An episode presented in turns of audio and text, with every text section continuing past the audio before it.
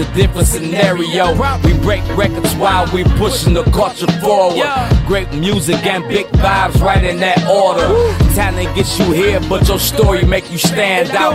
Rooted from the source, so it's knowledge that we pass out. Gotta turn your dial to 108.1. Let's bumpin' nerve DJs while I ride in the sun. Uh, jobs gon' speak the real like you suppose. DJ Shiny Shine always keep Mondays on the road. Various topics get discussed more frequently. We keep an open mind, you can learn something easily. Make sure you tune in and stay up to date and submit your And you are now tuned into another episode of Intellectually Petty Radio, brought to you by M3S3 Clothing. Men make moves and suckers stand still. I am Jobs, your host, and today we have another legend in the building. Mr. Mikey Eckstein, super manager, your promoter's favorite promoter, business owner, and man of the world. Mikey Eckstein, what's going on, bruh? Thanks for having me. Thanks for having me, man. A lot going man. on. How was the intro, man? I've been working on it. Ah, it looks good, man. Looks good. I like it. I enjoy it. How's life, man? How's your family? family's good, man. Family's good. You know, keep it getting back into school and uh, sports and all that stuff. So life is good. All right, so Mikey Eckstein Embarco Management. How Yes, sir. long have you been in the business? So I've been in the business for so I'm 43, almost 44 now. I've been doing this full time since I was 19. So How does a 19 year old kid get into management? Good question. So, for my situation, I grew up in Ann Arbor, Michigan, which was a very diverse uh, community, and I was an only child, and I got along with everybody. And Go uh, blue, by the way. Sorry to interrupt. what's that? Go blue. Okay, yeah, go blue. and um, so I, I and I grew up with a lot of older kids. That's why I got my name Mikey. I was always little Mikey, and it stuck with me. And um, there was a band that I was friends with in high school. They were called Funk Intelligence, and it was like a collective like funk, hip hop, and jazz. And when we right when we got out of high school, I was like, "Damn, you guys are actually really good." Mhm. And they said, you know, we were talking about it. We wanted to ask you if you could use some of your older connections and get us booked us into some bars and stuff. And I'm like, all right, I could do that. So I got us a, a show at this place called Cross Street Station in Ypsi, and I kept calling the Blind Pig, the legendary Blind Pig in Ann Arbor. And we finally got like a Tuesday night, and we sold it out. You know, Wow. I, I didn't. I got on my. We printed up these obnoxious, just fluorescent 11 by 17 flyers, like yellow and and and and lime and we get on our bikes get in our cars we put them up everywhere went crazy with the street team. And then you know we, we kind of conquered ann arbor and i was like oh shit i gotta get in with the detroit scene. So i went to st andrews and i was like 18 like hey can i hand out flyers or do something and check out my band? And then i started then one night um when i think i was 19 um we had a Ghostface Killah show at or there's a Ghostface Killah show at St. Andrews, and the manager was like, "Yo, could you do me a favor? and Go pick up Ghostface from the hotel." And I was like, "Sure." crazy. So I'm like, you know, this is dope. And then he's like, "Yeah, usually we pay people to do that. It's called a runner." I'm like, "Shit, you want to pay me to work hip hop shows and pick up my like idols, you know?" so so I did that, and then I started producing shows for St. Andrews. It was a company called Ritual at the time. Um, and then when I was 20, so I was the one, at, at- I was doing shows at St. Andrews and at the State Theater in Detroit and Clutch Mhm. Cargos. And I was the one running the show. I was the one writing the checks to the artists, to the stage hands, you know, advancing the shows. But if there was alcohol in the rider, I couldn't, that wasn't in house. I couldn't even get it. So I'd have to hire a runner to get it, but I was the one running the show. Wow. And then At 20.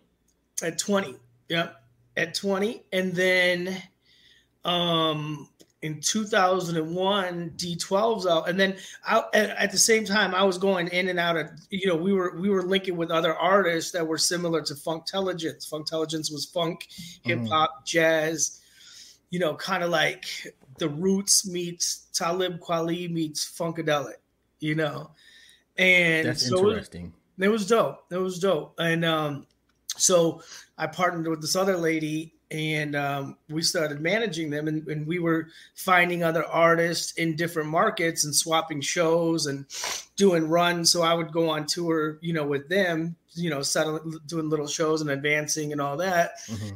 and then in 2001 um, d12's album came out and i did their album release show at st andrews and then they were going on tour and sh- you know shortly before they went on tour they asked me to go out and tour manage them so because i had knew both sides of it and mm-hmm. i was mm-hmm. just 21 or so at the time 21 22 so i was uh, and then i also that had to be crazy wow oh it was crazy and then i also at the time i managed this rapper paradime who became kid rock's dj who replaced uncle kracker so i was in and out of tour with kid rock and eminem's and produce, and then ultimately Ritual got bought. Let me stop you right there. I'm sorry, but but Kid Rock was. How was he then as opposed to now? He's the same person. You know what? Like he, you know, he gets drunk and says some dumb stuff, and it's taken way out of it, way it, out of no, no, no terms. It's not. It's not. It's not. He's an asshole now to a lot of people. Yeah, back then he seemed to be more hip. Yeah, but he still does. He, you know what? I, I, I just went to his son's wedding earlier this year. His mixed son, too, by the way. But and you know he's got a really good.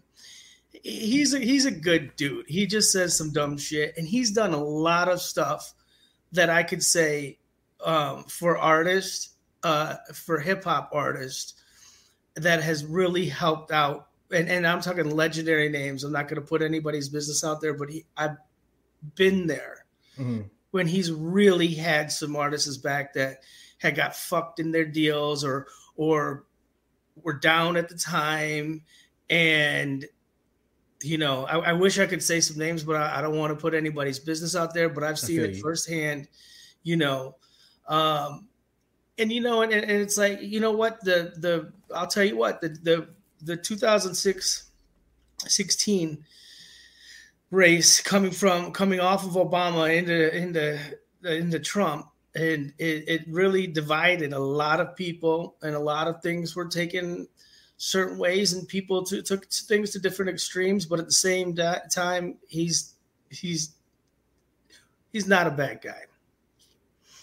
Hard sale however you know what? Take it for what it is. But I, I know, I, I know, I feel you. I, my, I know my boy, and I know, I know the story, and I know he put in the work. I'm not gonna take that away from him. Yeah, I know he was sleeping on couches. He did a lot of shit. Like he well, put in you, the work to get to where he's at. Can't you, take that away from him at all. Yeah, but you know what? The, the, funny thing is, is like you know, Kid Rock and Eminem came up at the same time as mm. far as yeah, boom, uh, international but they're they're they're so opposite. Like Kid Rock had a, had a family that had some money, and, and they were and rich. Were rich, and yes. you know the, the the thing is, is is he he ran away from that, yeah, to you know do his craft, and but he had to do it, you know, and get accepted in the hood to to to you know kind of to get a platform and take it serious. There was no TikToks or anything then, yeah. and he was, I mean, about it. Um, where Eminem, on the other hand, was living on the couches and all that and hating it and wanting to get yeah 24 mile, you know, and yeah, he was running away from it while Rock was running to it, you know. So uh yeah, yeah, yeah. And, and and and to keep it a buck, I I, I was born and raised in Detroit. And I'm sorry, what was that? I, I was born and raised in Detroit. Yeah. Um, and for a white guy to get accepted takes a lot. Yeah takes a lot. So yeah, so again, like I, I, you know, I'm not gonna take nothing away from the cat as far as the work he put in. I know yeah. the story. I know what he had to endure. Um, he didn't have to. I know what he chose to endure. Right. Because he had a dream to do something different. Right. He didn't want to go into pops. You know, he wanted to be his own person. I get right. it. Um, one day, one of these days, hopefully, I'll get a chance to talk to him. Sure. And, and, and that would be dope. And he welcomes those those con- welcomes those conversations where people looking at him like he'll, he'll you know, you know. It was tough know. for a lot of us Detroiters. I'm not, you know, you know what I'm saying. Like, it was, I uh, totally understand. Listen, yeah, it, it was. I tough. get it. I get it more. You know, and even, you know, for me coming up, look, my my mom and dad answered the, my mom answered the phones at the Bank of Ann Arbor, and my dad was the head of the post office at Domino's headquarters. you know, it wasn't like I grew up with you know Yeah. I in the it, with you know parents with connections or older brothers that were A and R's or you know I, I I hustled my way, but I had to, you know, and I had to do my thing, you know, you know, like to get in with the Detroit scene and get respect, you know, as a white kid from Ann Arbor. But you just you gotta, you know, just be about yourself and and do it for the right reasons, and you know, and I started managing Trick Trick. How do you meet Trick? Like like the gooniest of goons Yeah, for, from the a- outside looking in. and a Um, white kid from Ann Arbor, right? Exactly. How does that happen? So I'll tell you, it's kind of funny because um because okay, so um when I was, you know, well, D12 only had two albums, so Okay. you know, uh, but I was very heavily involved with Proof's career as well, um, his peace. solo career, rest in peace, and um. So I was booking Proof a lot of solo shows, and he had his album coming out. You know, the Searching for Jerry Garcia album that came out, and I dope, you know- dope album by the way. yeah, such a dope album. Yes. And um, so Trick Trick had that song "My Name Is Trick Trick" that was popping on the radio, Mhm. and well, it was just about to drop before it dropped, and then it got it got crazy play in Detroit, and um, and I had just seen that Street Life, uh, and I knew the, I knew the, the Trick Trick, I knew what he was all about, right? Right. Matter of fact, I was produced. I was tr- uh, when Everlast came, and there was a situation at, at St. Andrews when uh, Everlast was talking shit about Eminem. I was training to do shows, and that's what. And when the Goon Squad paid a big visit, and there was a legendary story about that. So I, I, I learned, uh, or I, I saw that firsthand, and then the Street Life DVD had just came out. Wait, wait, wait. You can't tell the story? What's that? I'm telling. I'm getting. I'm getting there. Oh, okay. I'm sorry. Go ahead. so the Street. Life DVD came out, where and this is before I met Trick Trick. Mhm. Like you know, where you know he's got the AK. He's like, motherfuckers, pull out their knives. Please believe we got these all day, every day. And you know, they showed that it was the Trick Daddy video, and they had a, the 150 Goon Squad cats. You know, Ooh. stomped him out, and then Oh. you know, and I'm like, dang, okay. And then I met him one night at St. Andrews, and I was just like, all right, man, like, all right, cool. And then Proof was like, when my name is Trick Trick was about to come out, he was like, hey, can you start putting Trick Trick on my shows? I'm like, all right, cool, cool. So got had a bunch of dope shows. And then I remember one night at St. Andrews, uh, Proof or Trick went to Proof. was like, "Hey man, how, who's getting all these shows, man? Who's doing all this for you?" And I'm like, "Oh shit!" Like I'm trying to get the corner, duck, you know. And uh, and he's like, he's like, Mikey, Mikey, right there. And I'm like, tricking, Trick's like, I need to holler at you. I'm like, all right. So, uh, so he's like, yeah, uh, what's good for you? I'm like, man, I don't know. Come, you know, meet me at St. Andrews on Friday during the day or whatever. He's like, all right, cool. Me and my brother gonna pull up and whatever. And I'm like, all right. So I'm like, looking at it like two ways, like shit, like, all right, I love my family. I don't want to fuck this up. Like, then I'm like, but I also don't want to do like a, you know, a big contract and something mess up. So we talked it out. We came up with a percentage. We shook hands.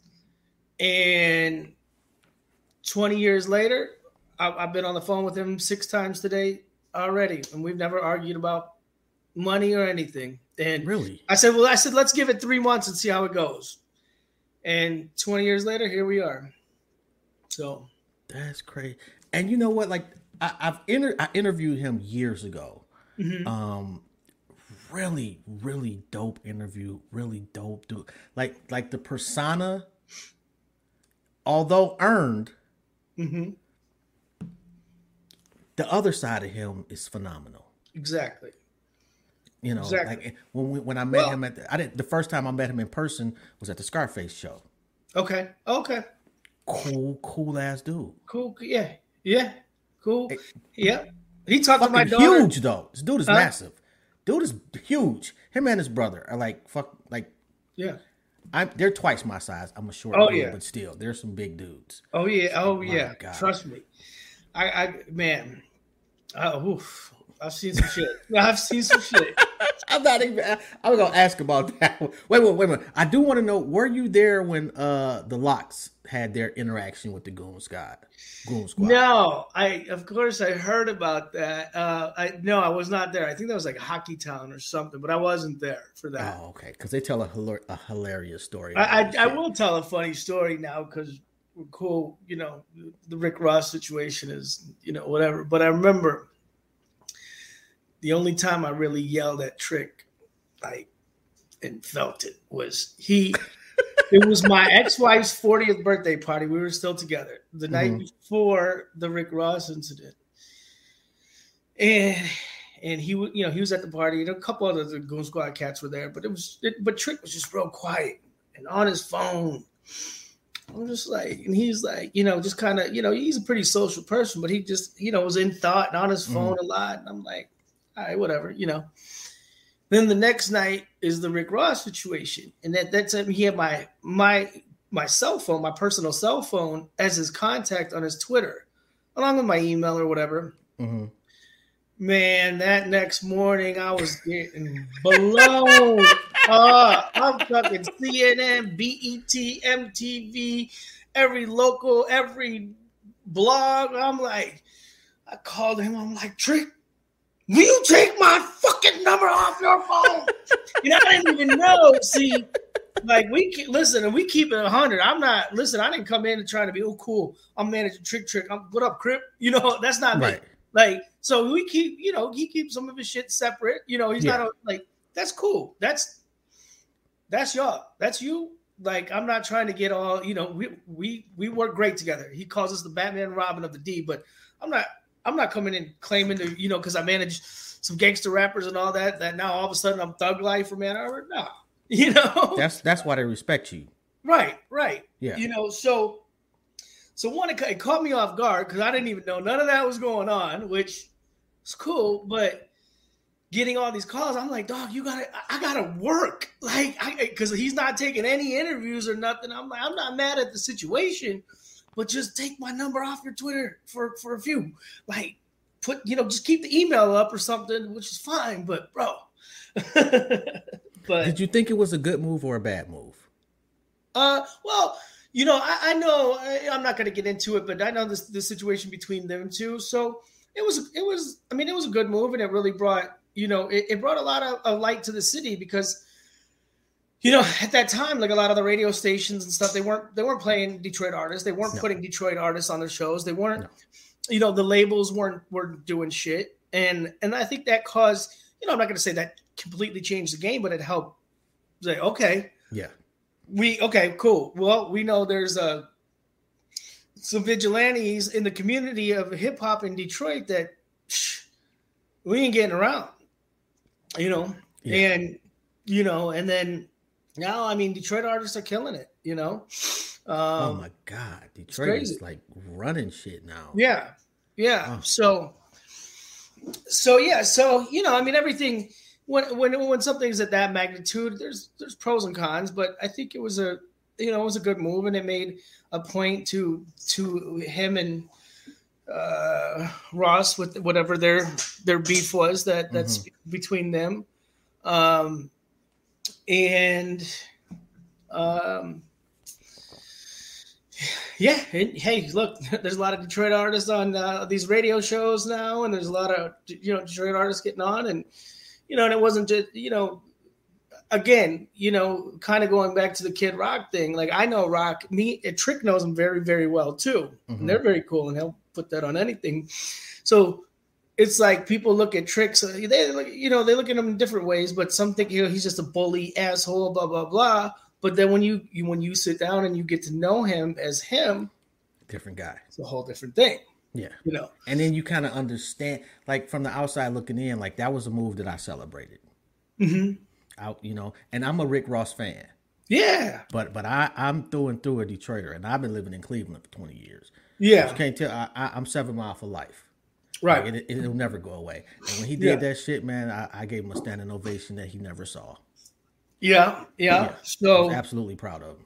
yeah, yeah. Well, yeah, he's definitely you know, and he's uh, you know, man, I'm I was so happy when he found weed because from the first 10 years to the latter 20 year, or 10 years has been night and day. It was murder trials and funerals back in the day. Now it's, you know, we're doing peace corps and vegan festivals and, you know, and, uh, you know, and every, you know, everything matures with, with, with time and stuff, but it's, you know, it's just such a great, great, you know, it's just great working with them. We, we do so many different, you know, community events and, you know, where he's, he's just uh, over COVID bought some property. We're building out a school for the youth and, Oh wow. um, you know, um, a really big advocate whenever children get, you know, get hurt or murdered in the city. Yeah. He's on the front lines to, to Oh my God. Yeah.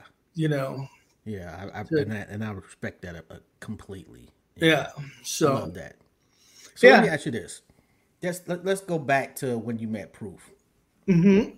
What was and and Proof if, for people that don't know the impact that like when when you talk about Detroit hip hop, like you, he was the glue. Eminem Eminem is the guy to the rest of the world to Detroit. But there would be no Eminem without proof. it was Proof. Like Proof was literally like a god. Yeah. What was he like on a personal level? He was crazy in a good way and bad way. and you never knew what proof you were going to get, you know? Mm. Um, you know, uh, and when, you know, Dirty Harry came out, you never knew what was going to come out. You know, he, he, you know, he would, uh, but he was so giving to everybody and wanted to, you know, hook up everybody. You know, I'd get him, I'd he'd get a show and literally bring a bunch of his friends and up and coming artists that he would sign and, you know, he maybe get 10 grand or something and he'd walk with $500. He'd buy the whole fucking place shots. He'd give the artist some money and, and be the happiest guy in the world, you know, cause he was just taking, he was the, like the mayor, you know, and, um, but he, you know, he had his wild side to him, you know, and, you know, you, you just never knew, you know, because he, you know, he was a backpack rapper, but also he's he's Puritan Ave for life and and, and everywhere, and and and lived that that you know it.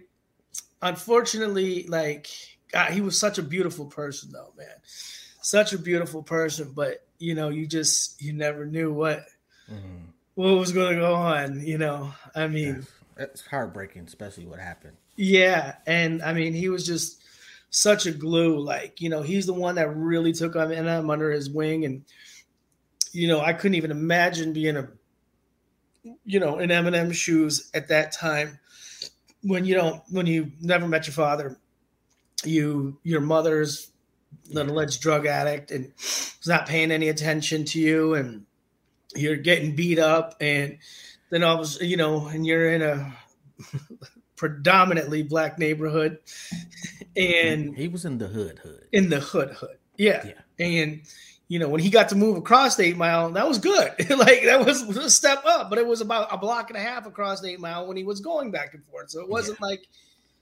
He, he's he, didn't- he didn't go way across. no, it was no. what he could afford, you know, and and you know, him and Proof they worked at Little Caesars together and they would wrap orders and you know, he did what he could to, to, to you know to take care of his daughter and and um and you know, Proof really took him under his wing and gave him the confidence to, to come do these battle raps and come, you know, um and, and you know and connect everybody. Just like if I, there wouldn't be no Mikey and Trick Trick if there wasn't proof. Proof. There wouldn't you know, there wouldn't be a lot of connections that are relationships that there are if it wasn't for proof.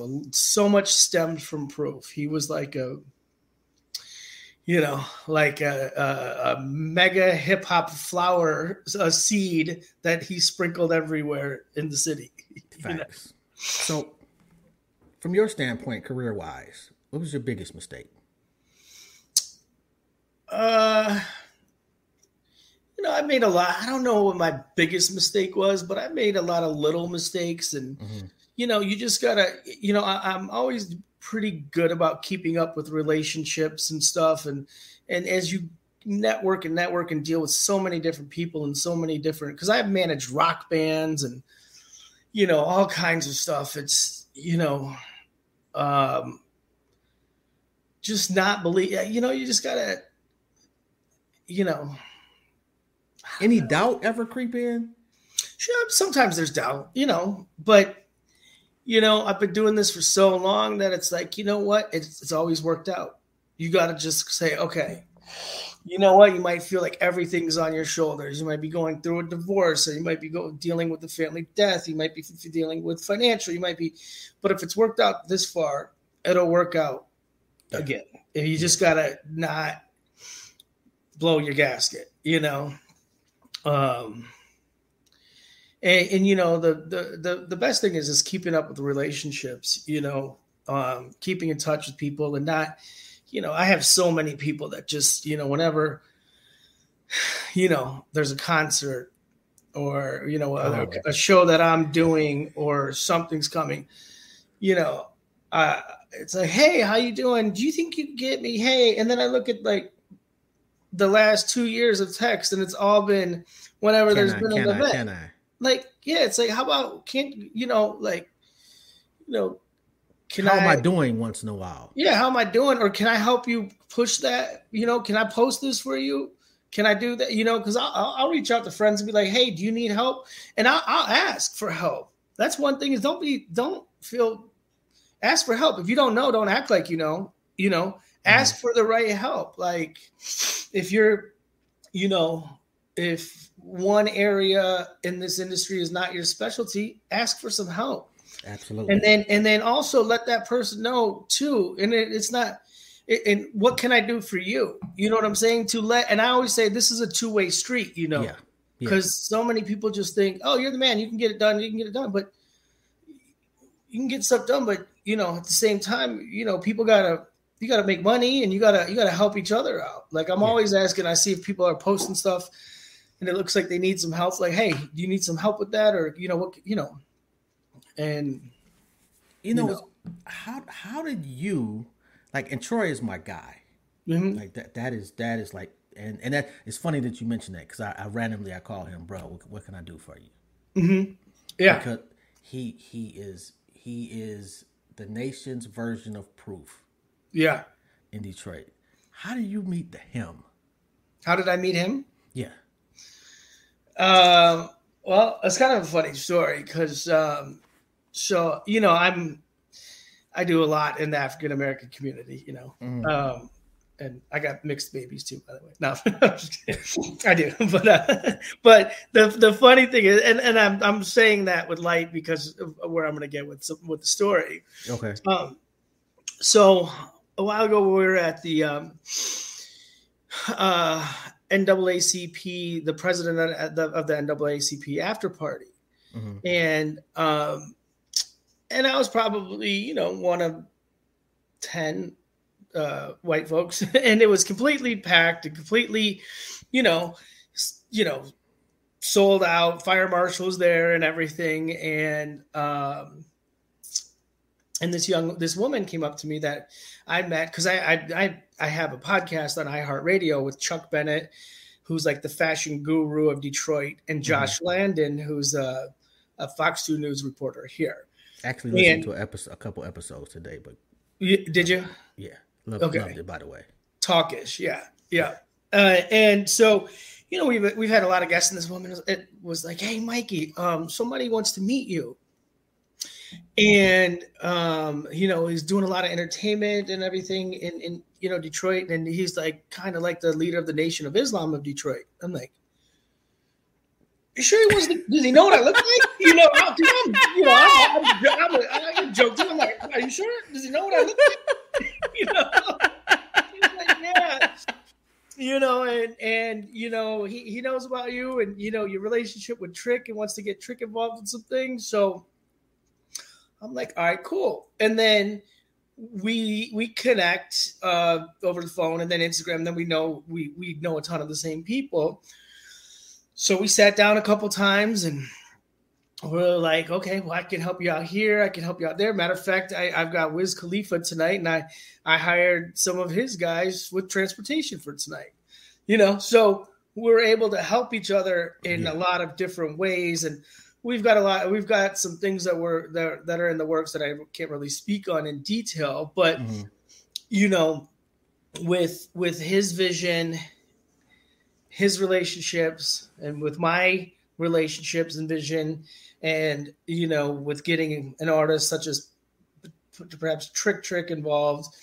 There's a lot of things we could do with the city and do it the right way. And you know, he's him and I are a lot alike in in in a lot of ways. You know, yeah. with networking, with relationships, with going. You know, I mean, shh, I'll speak freely uh, today because of Troy and my connection.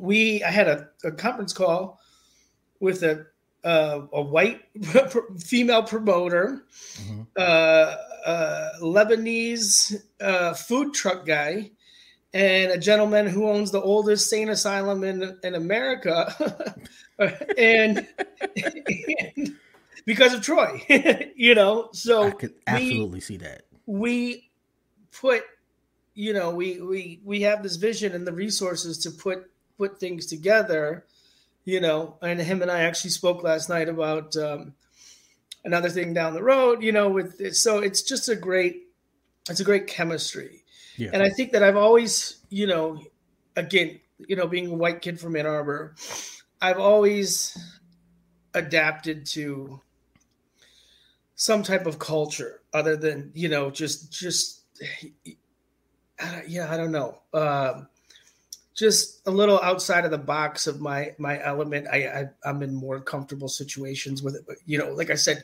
growing up in Ann Arbor, I got along with everybody. You know, I was the kid that I would have you know, I'd be friends with the jocks, and then I'd have the weird kid with the actual nine inch nail through his head and dyed beard red, and then you know the street kid ball players, you know, and they were all the same to me. They were all my my friends, you know. It wasn't like I just had that little click of right. I get you. You know, so I was able to just feel comfortable and making stuff happen, and and even back then when kids were like, "Oh, that kid's a freak" or whatever oh, do you know him? Have you ever had a conversation with him? Or, or oh, those jocks, that's all they care about is no, actually, you know, so I loved bringing people together. Okay. Loved it. Just seeing like, you know, and I get that. Like there's this this place in, in Los Angeles called the Rainbow Room on Sunset. It's right between the Whisky and the Roxy, right on the Sunset Strip. And it's this little hole in the wall, but it's it's big. It's big. It's a it's just a, a dive bar with mm-hmm. really good Italian food, and and you'll you'll you know you go there and you know B-Real would be there every night. You know Post Malone would walk in. Or, you know Paris Hilton, or you know, and then just a bunch of grunge rockers and hip hop guys. But it's just like that's like I love it because it's like a little bit of everybody. So I would always do that every time I go to LA. I couldn't, or every time I go to LA, I can't you know, I can't meet with everybody or get with everybody. Yeah. In three or four days. So I always pick an off night you know, industry Thursday, Friday, Saturday is always something going on. So I'll do like a Monday night or Sunday night or Tuesday night and just send out a text and email to everybody or whoever that's that I can think of in LA and say, hey, we're doing a Mikey Rainbow night, eight o'clock.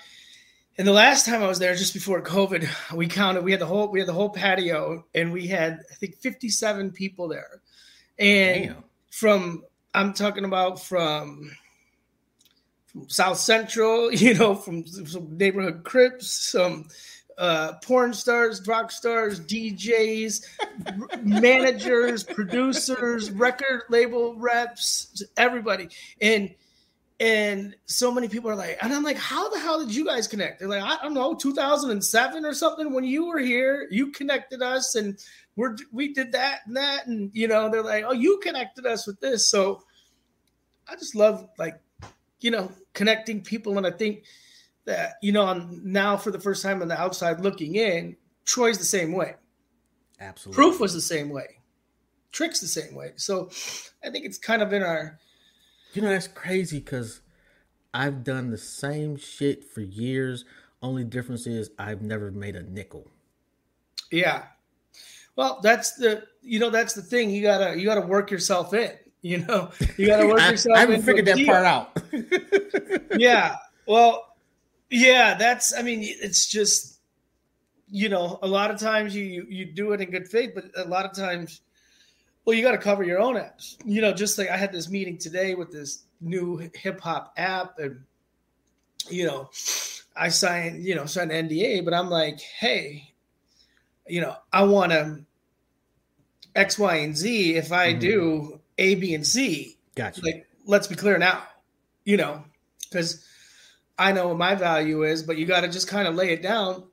Um, and you know, you got to, you know, let you know. So, for instance, like the Scarface show, the shows that I book, I, mm. I, I kind of, I, especially in this market, you know, I act as an agent and a promoter and a show producer. You know, I don't just book the show mm-hmm. and make the, the commission on the, you know, on just the commission on booking and that's it. Like this is my market. I can add value to it. So this okay. is why you want to book this through me because I can market it. I can run the show production. I can, you know, and I've been doing it with these artists for so long that, you know, um, one, you know, they'll call me or Trick and we'll do shows or you know I've been producing shows for Live Nation for years or you know but you you know you just got to let them know your value when you come into a deal like hey this is why you want me involved because I can do X Y and Z I can get you you know I can pr- pr- push it through our podcast or through our social influencers or through whatever mm-hmm. um you know and so you can justify why you should be a part of that deal Got you.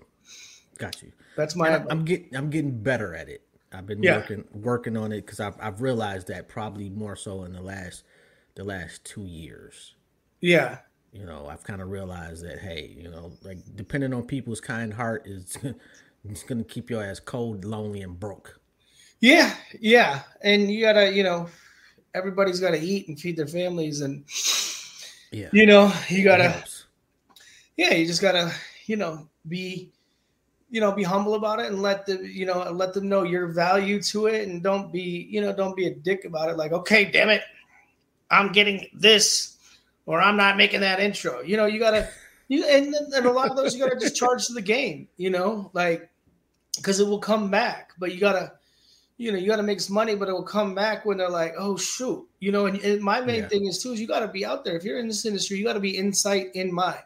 Because you know how many times like you know early on in my career as I was getting out there, somebody's like, "Man, I'm glad I saw you the other night." Like, you know, give me a call. Like, I'm glad I saw you because I got this company that's you know doing doing a Christmas party, and they want to they want some old school rappers, and they want a new school DJ, or they want whatever. But like, if they if I wasn't there at that event and didn't see them, you know, so like you, you know, put yourself in positions of success. Yeah. So the other day we had, um, so I've done a lot of work with Big Sean's camp and helped place some people in his organization really? and stuff. And, and, um, and then Mary Sheffield, who's the president of the Detroit City Council, is a good friend yeah. of mine. I help her out. We, are you know, vice versa. Told and, me no for an interview. What's that? She told me no for an interview. Oh, I, hey, I couldn't get her on my podcast. Okay, so don't go bad. But um, um, but anyhow, I, I love Mary. She's doing great things for the city, and mm-hmm. and um, so they had the Big Sean. My kids know Big Sean, and you know, um, they're 11 and 14, and and you know, I said that I had to go down and, and, and I had to go down for other reasons that my kids don't know. I had to talk. There was people there that, all right, let's chop it up when you're here about this. And let's, right. talk, you know, so I took my 14 year old daughter down, you know, and she's like, whatever, you know, like she, like she was helping like do a little bit of security and stuff. And she thought that was cool, but she wasn't like, oh my God, you know, um, but when she went back to her mom, um, and there was like a celebrity kickball game. It was a gift back to the community. And, and she went back to her mom and she was like, Dad didn't go to work. He was just hanging out. And, you know, like, Dad was just there hanging out and talking to people. He wasn't working. She was like, No, honey, that's called networking. you know, your your dad has you know little meetings that with people that that he had pre-planned, you know, and you know she's like that, that but that's called networking you know you got to be insight in mind and you have to talk to people mm. and you can't you know it's she's like you know when you can go and talk to five different people or 10 different people um, at once versus you know setting up breakfasts and lunch meetings and dinner meetings. That gets expensive and you get more done in one one day of that. Exactly. So it was it was like yeah it's great and people more comfortable. Yeah. Yeah like you know like i, I say shit 80% uh, business gets done more at uh, events and bars and, and, and functions like that than it yeah. does in a boardroom meeting room. Yeah, and that's one thing I've learned a lot from Troy over the years. Um, mm-hmm. And that's one thing. Like he'll call me up jobs. Yo, um, I, I, got such and such. I need you. I want you to be there. I think it'll be good for you.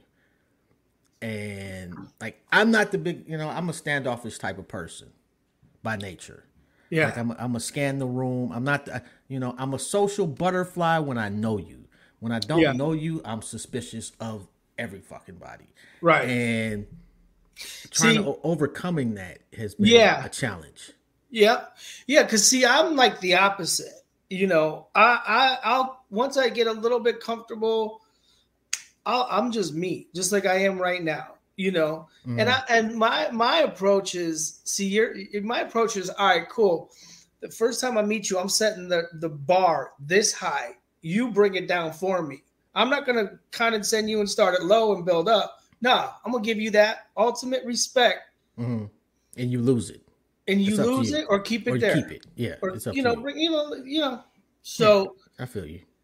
You know, and uh,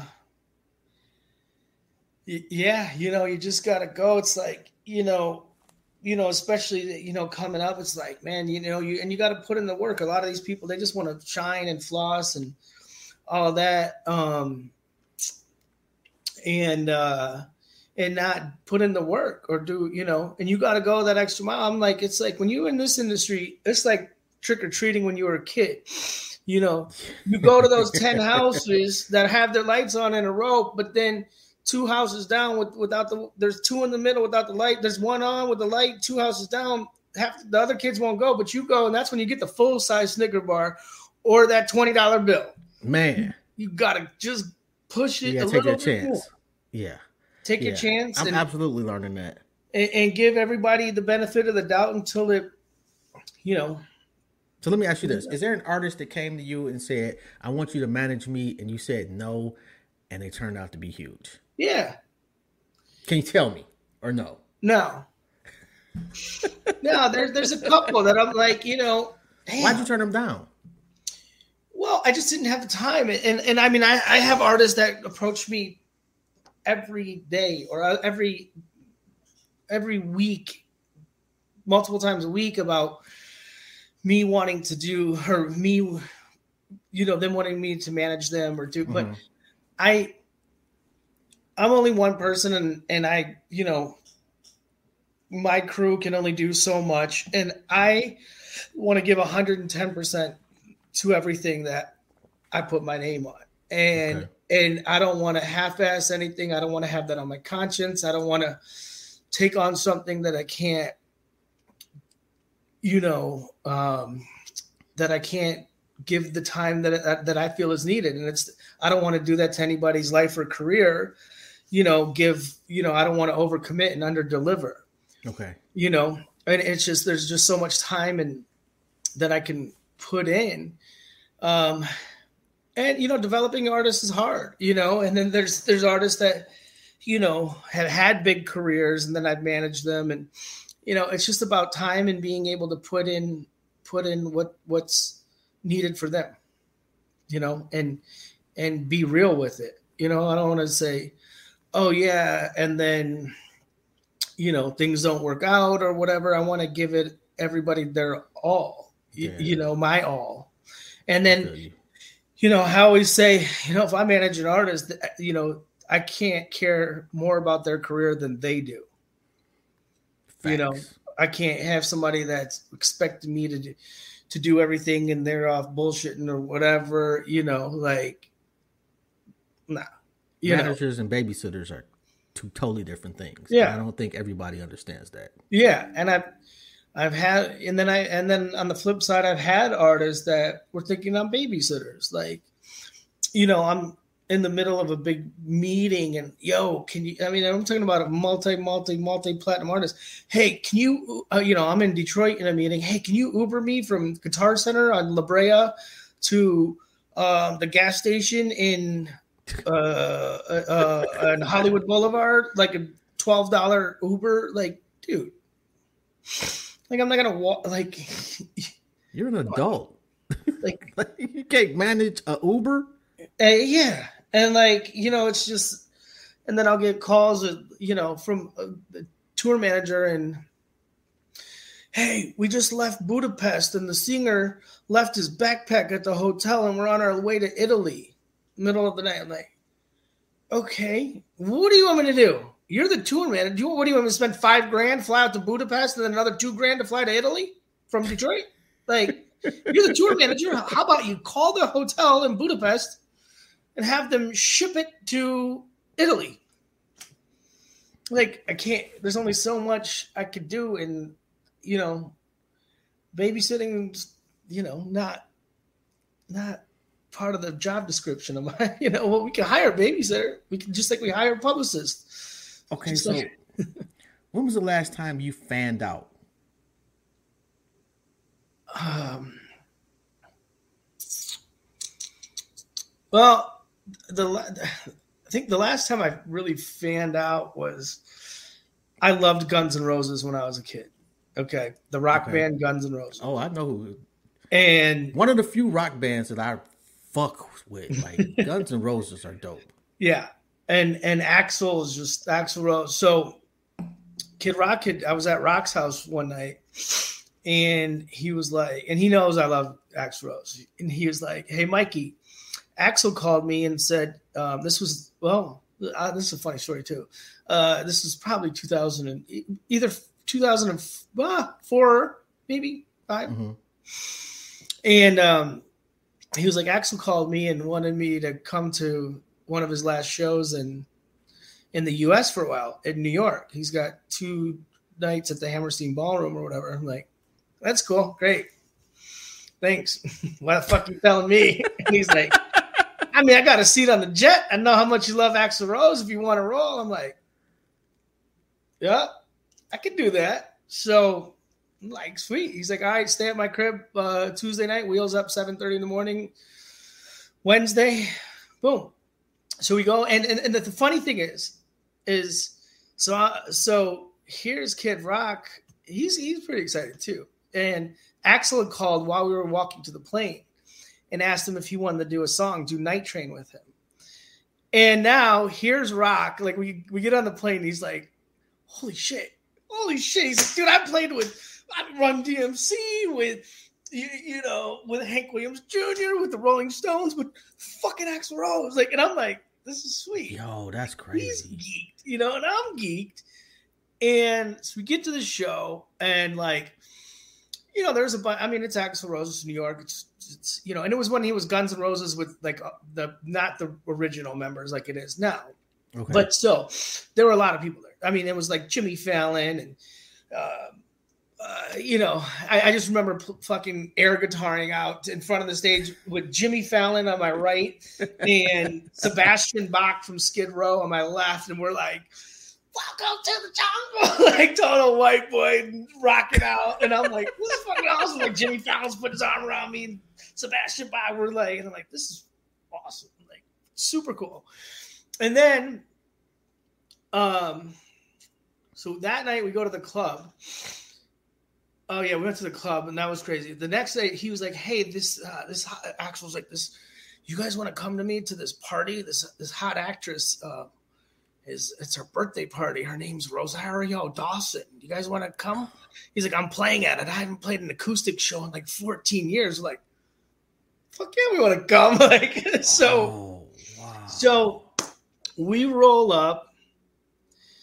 We're in a car service, whatever. So as we're pulling up, Tommy Hilfiger and his brother Andy are pulling up.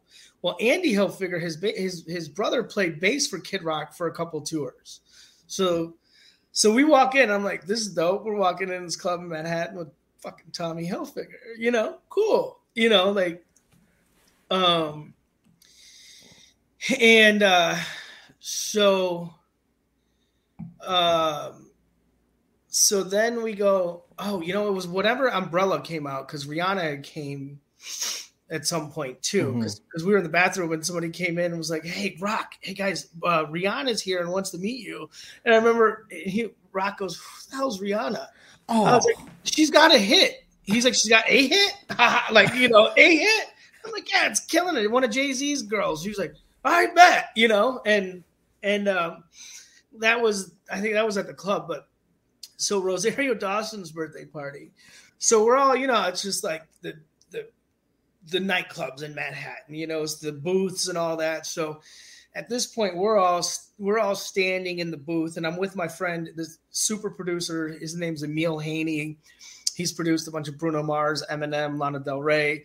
I kind of helped. Me and Proof got him. I got him connected to when he was. We, we grew up in Ann Arbor together, and mm-hmm. I got him put on with Proof and got on Obi Trice's first album, and then and then he just blew up from there. But we were standing i remember standing right in front of the booth. We went to the bathroom we came back and everybody's kind of standing on the booths. So there's tommy hilfiger there's you know kid rock there's um, axl rose and just a bunch of people. Well tommy hilfiger's date when she went to the bathroom when she came up axl um, i think he grabbed the glass of champagne out of her her hand and pulled her up, and Tommy slapped Axl.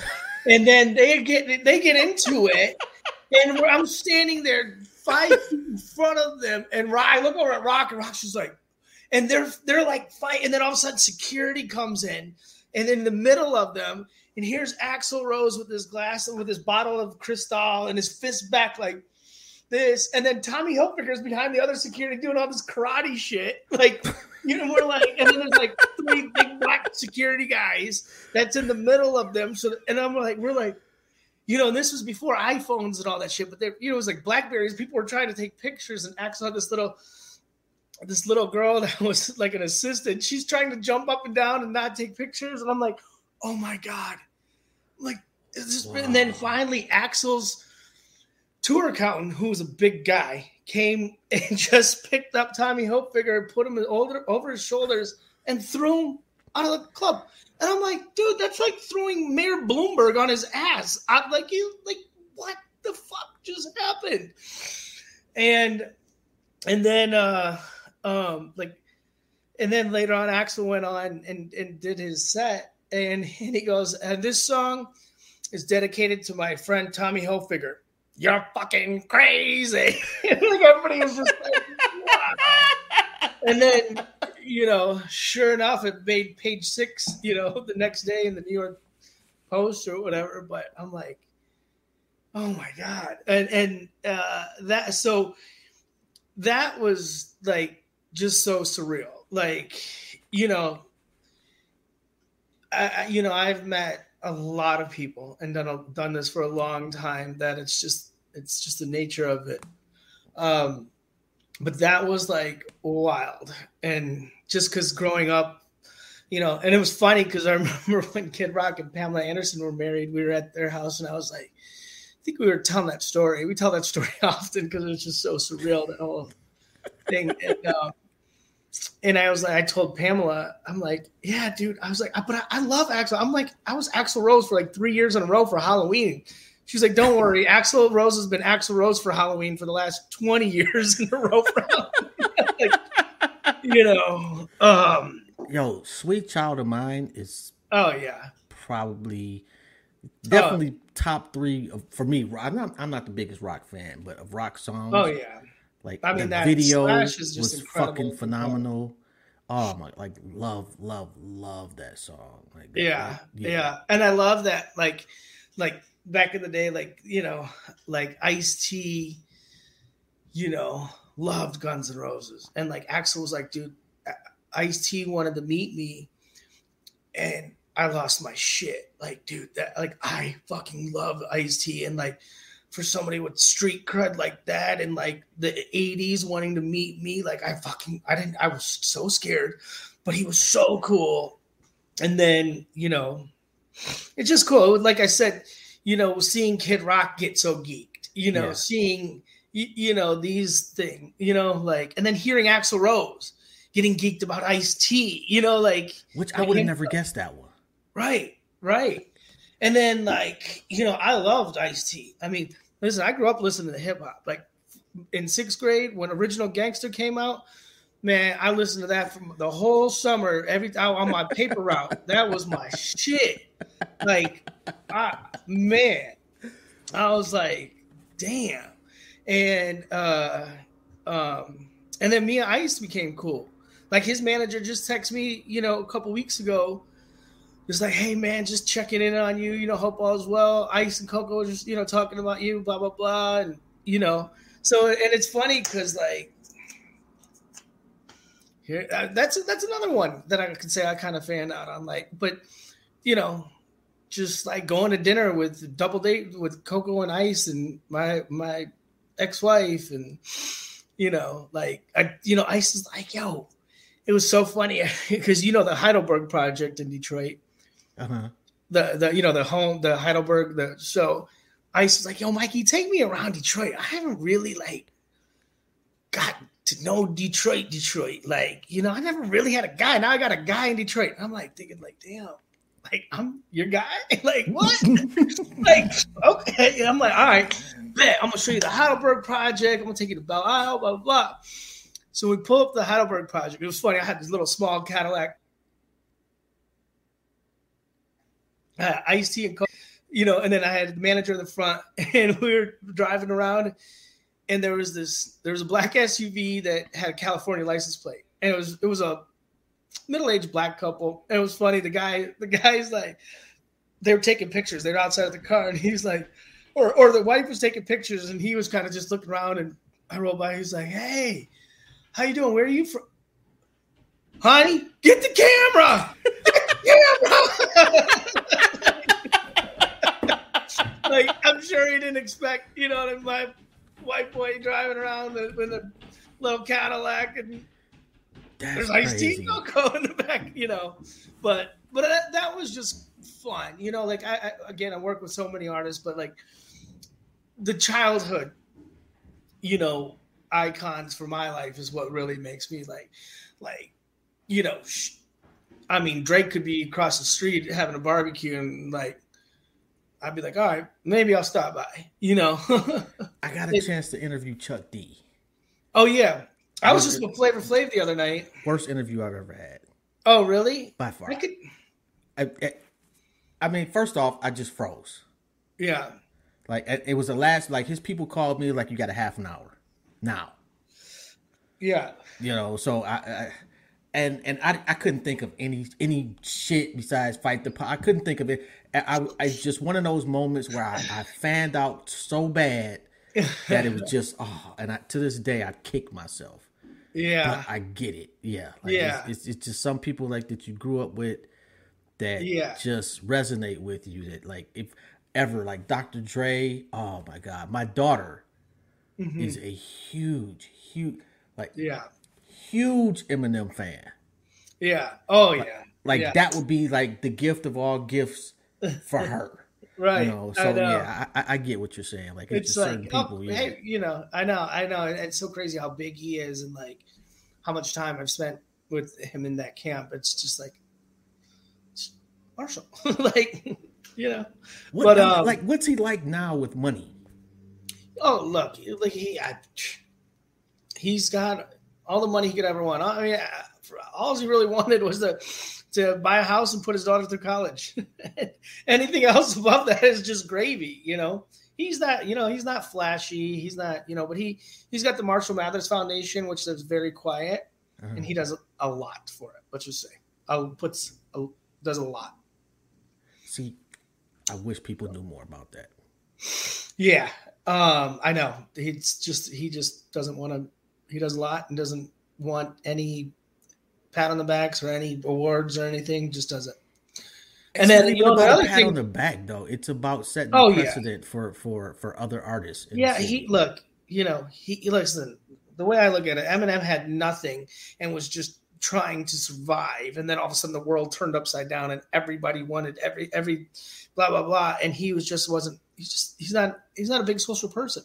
Where Kid Rock like Kid, Kid Rock like I, I got the back door set up when you get here. What, what's wrong with the front? you know, here I am. You know, where you know Marshall wants to just go enjoy a show or something, and so the two two completely opposite. But yeah, you know what I do? I, I, I have to say, you know, like I mentioned, Kid Rock's son is is mixed, and when he was younger,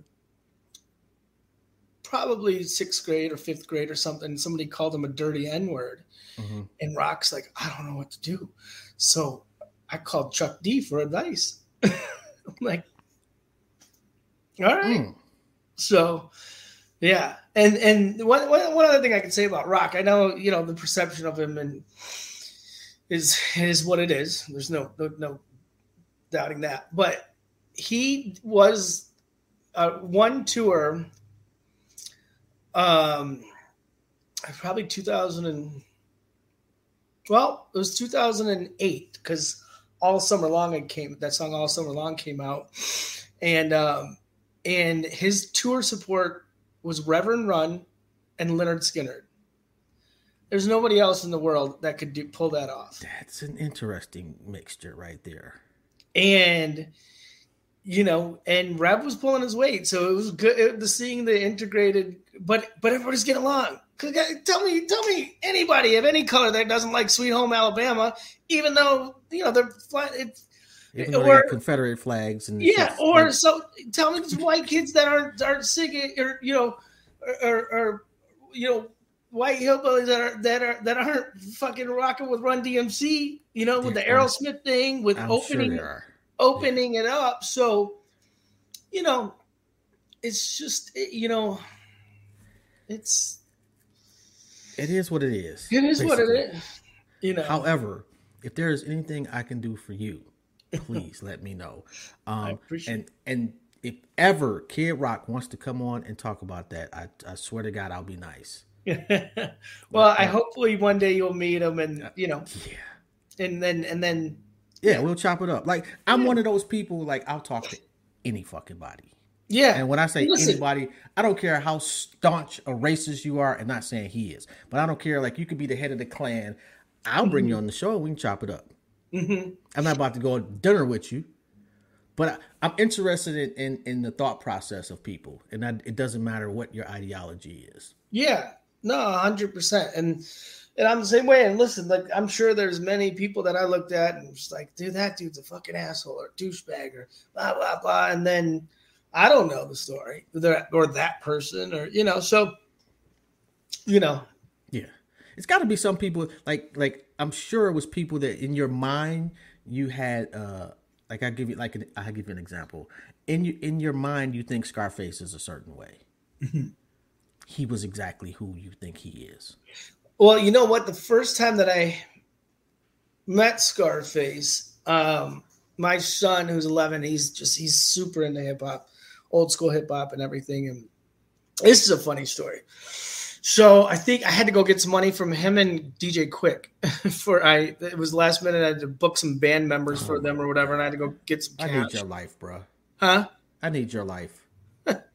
so my son, and it was at the Masonic Temple. I think I was this was like five years ago or whatever. I was just going through a divorce and my son, we were downtown, and I, I was going to Uber over to the Masonic Temple and go get the money from them, and uh, just come back. And my son was like, "Well, Dad, I want to go. I want to go." He, I was like, "I, I'm." I think I was like, I just got to go get some money from um, this rapper Scarface and DJ Quik at the Masonic Temple. He's like, Dad, I want to go. I want. I'm like, why do you want to go? He's like, because E40's playing. He couldn't even say 40. He's like, E40's playing. I'm like, how do you know E40's playing? He's like, I saw the flyer. Like, and I'm like, and you know, he's he's so he when he's into something, he's into something, you know. Mm. And that was uh and and he liked the E40. So I'm like, all right, but it's 21 over. He's like, and I'm like, I'm just going backstage again. Well, he's like, well, backstage isn't 21 and over, is it? And I'm like, wow, you really want to go, huh? Like, I'm like, all right. So we go. I set up with Quik, and then Trick Trick was there. Uncle Trick, he's Uncle Trick Trick. What are you doing here? And he's like, Hey, little man. And they're like smoking. I'm like, Let me. All right, I'm like, peace out, Uncle Trick. You know. So I go knock on Scarface's door, and he's he answers the door. He's eating a chicken wing, and he's like, Ah, oh, that's your little guy he's like, "This is my little guy, his son Chris, who you know, my boy Chris, Yeah. who's his tour manager that was at the show." And uh, my son goes, "Hi, Mister Scarface, where's E Forty at?" he's like, "You want to see E 40 He's like, "Come on." Took another bite, set it down. We start walking down the steps of the Masonic Temple, and he walks my seven-year-old son right on stage in the middle of E40 set. I'm like, and first of all, I'm thinking, "Oh God, I hope none of my exes." Friends are here. Child support child protective service is gonna be at my door by the time we get back. But but it was cute. He stopped. She's like, "What's up, face? Who you got?" He's like, "I was little man, little Mikey." Da da da. And I'm like, "Oh my god!" I'm like, "All right." And then we so we get in the Uber, and mind you, it's probably like a 40 year old black guy that's driving this Uber. And my son, he picks us up outside the Masonic Temple, and my son goes, "We get a few blocks away," and he's like. Dad, that was really nice of Mr. Scarface to take us on stage to meet E. Bordy, huh? And I go, and the driver just stopped. I was like, and I go, yes, that was very nice of Mr. Scarface to take you on stage to meet E40 during the middle of his show. I go, yeah, I guess that did just happen. Like, but it, He'll you know, never forget that. Though. but yeah, yeah, because yeah, he was asking about yeah, yeah, he was talking about that the other day. But you know, he was on stage with Big Sean the other day, and you know, taking pictures with them. And I got a funny story about my my daughter. My daughter's just like whatever. If her friends think it's cool, then it's cool. But you know, I mean, they, you know, they're. but um, we we had a show and and Chris Brown was on the show, and I had Trick Trick on it and Sada Baby and Polo Frost, a couple other artists I work with, and it was a iHeartRadio show. I think Jeezy and Tee Grizzley, and I had to take my kids because I didn't I couldn't get a sitter for sound check and load in, but then I had somebody come and watch them, you know, be able to hang with them during the show, Mhm. and my. Um, so my daughter was like 11, 10, no, I think she was like 10 or 11. And Chris Brown's production manager was, was one of my old production managers. And uh, he came out and he was like, Hey, Chris is here. He wants to, I told him I got some special friends. He wants to meet you. And my daughter's like, Who? He was like, Chris Brown. She was like, Oh, Chris Brown. I'm straight. They just made new brownies and catering. and it's like, All right. She's like, I don't, I don't care. Let's go get these brownies. Get some. I'm like, you know what? I'm glad my daughter's thinking like that, but at the same time, do you know how many other young girls and old women and any are now paying a thousand dollars to go do thousand that? bucks to oh my god that's So- something else man Yeah. So it's you know it's an interesting, you know. i'm surprised you don't have your own podcast network Well, ours was through iHeartRadio, or um, well i know your podcast is but i'm surprised you Oh, don't yeah. have your own iheart Yeah. Well, we just you know we took a little break from it. We we we started it up during COVID, and then we took a little hiatus in the summer as you know I have had a lot of events and a lot of things going on. Josh, a couple people at Fox Two News here in Detroit, um, had retired, and couple somebody took a uh, medical leave, and so he was getting a little busy. And then Chuck Bennett with all of his um, socialite events. We we kind of took a little break, but we're gonna get you know get back going. But uh, yeah, yeah, we'll see because it's it's been fun, especially with the three of us, the the three different you know walks of really- life. really you know, good show i Yeah. I, I i listened to it yeah, I, I, yeah i enjoyed it yeah Yeah. I, i'm i'm wondering i'm like it looked like you guys stopped in like february and i'm like what the fuck happened yeah. We did. You know what? We that's when we did. Yeah, yeah Yeah, wow, it's been a minute. So I just had dinner with Chuck yesterday, and we were talking about it last night. So yeah, we're gonna we get, we're about getting it get, getting it going again. So Well, when you abs- when you need an absolute nobody, Give me Oh no, stop. No, no, no. Quit. Quit playing quit, quit downplaying yourself. Uh, not, not, I'm, I'm, eh, not yet. You know, I'm, I'm still, you know, working my way up, but it'll, I'll get there. Would love to have you. Oh, that pff, man, you just tell me when and where I'll be there. My man. Um, I know you're a busy man. I'm not going to take too much more of your time. Um, if people do want to get in contact with you, how do you go about doing that? Uh, just hit me up on Instagram. It's at Mikey Eckstein. Um, or my email is Mikey Eckstein at gmail.com. And uh, yeah, best bet is, is Instagram. I'm starting to get better with checking the DMs and responding. So Yeah, and give Intellectually Petty Radio a follow if you can. huh? I said give Intellectually Petty Radio a follow back if you can. Oh, I don't follow you? I don't think so. Well, everybody should follow you. I'm about to follow you right now. I'm not sure. I don't, it's hard for me. I can't. You know, I'm old. It's hard to, to really know if somebody follows you. I think you have to. I, actually, I don't know how you can check. Just making sure. Um, on that note, yo, um, what what you got upcoming shows? I know you got Wiz Khalifa tonight. Who else you got upcoming? You want to promote? Well, I was supposed to have um uh we had a show with uh three six mafia, Bone Thugs and Harmony, and Trina, but that just that was supposed to be tomorrow night at Chene Park, but that got postponed. Um I got you know Post Malone at Little Caesars on October 1st. Um I'm not producing it, but um I'm I'm actually talking to one of the Wu Tang guys right now. Uh, Wu Tang Clan, Nas, and Busta Rhymes at the Freedom Hill Lotto Amphitheater on Saturday. So they just kicked off that tour. oh my god, man! That, oh, hey, if you know anybody, any promoters or anything in Cleveland, when they get here, and, and you can hook your boy up. Oh god, man! Wu Tang Clan ain't nothing to fuck with. That's right. well, Um, thank you. No problem, man. Thank you, man. It's been an honor and a privilege, man. It's dope seeing you in action, by the way, too, man. Appreciate it. Your shit looked just like like you had done it a million times. Awesome. Very professional. Thank and I must admit, shout out to Scarface, man. One of the Oh, best yeah. shows I've ever been to. Yeah. That dude really, really knows how to perform. Yeah.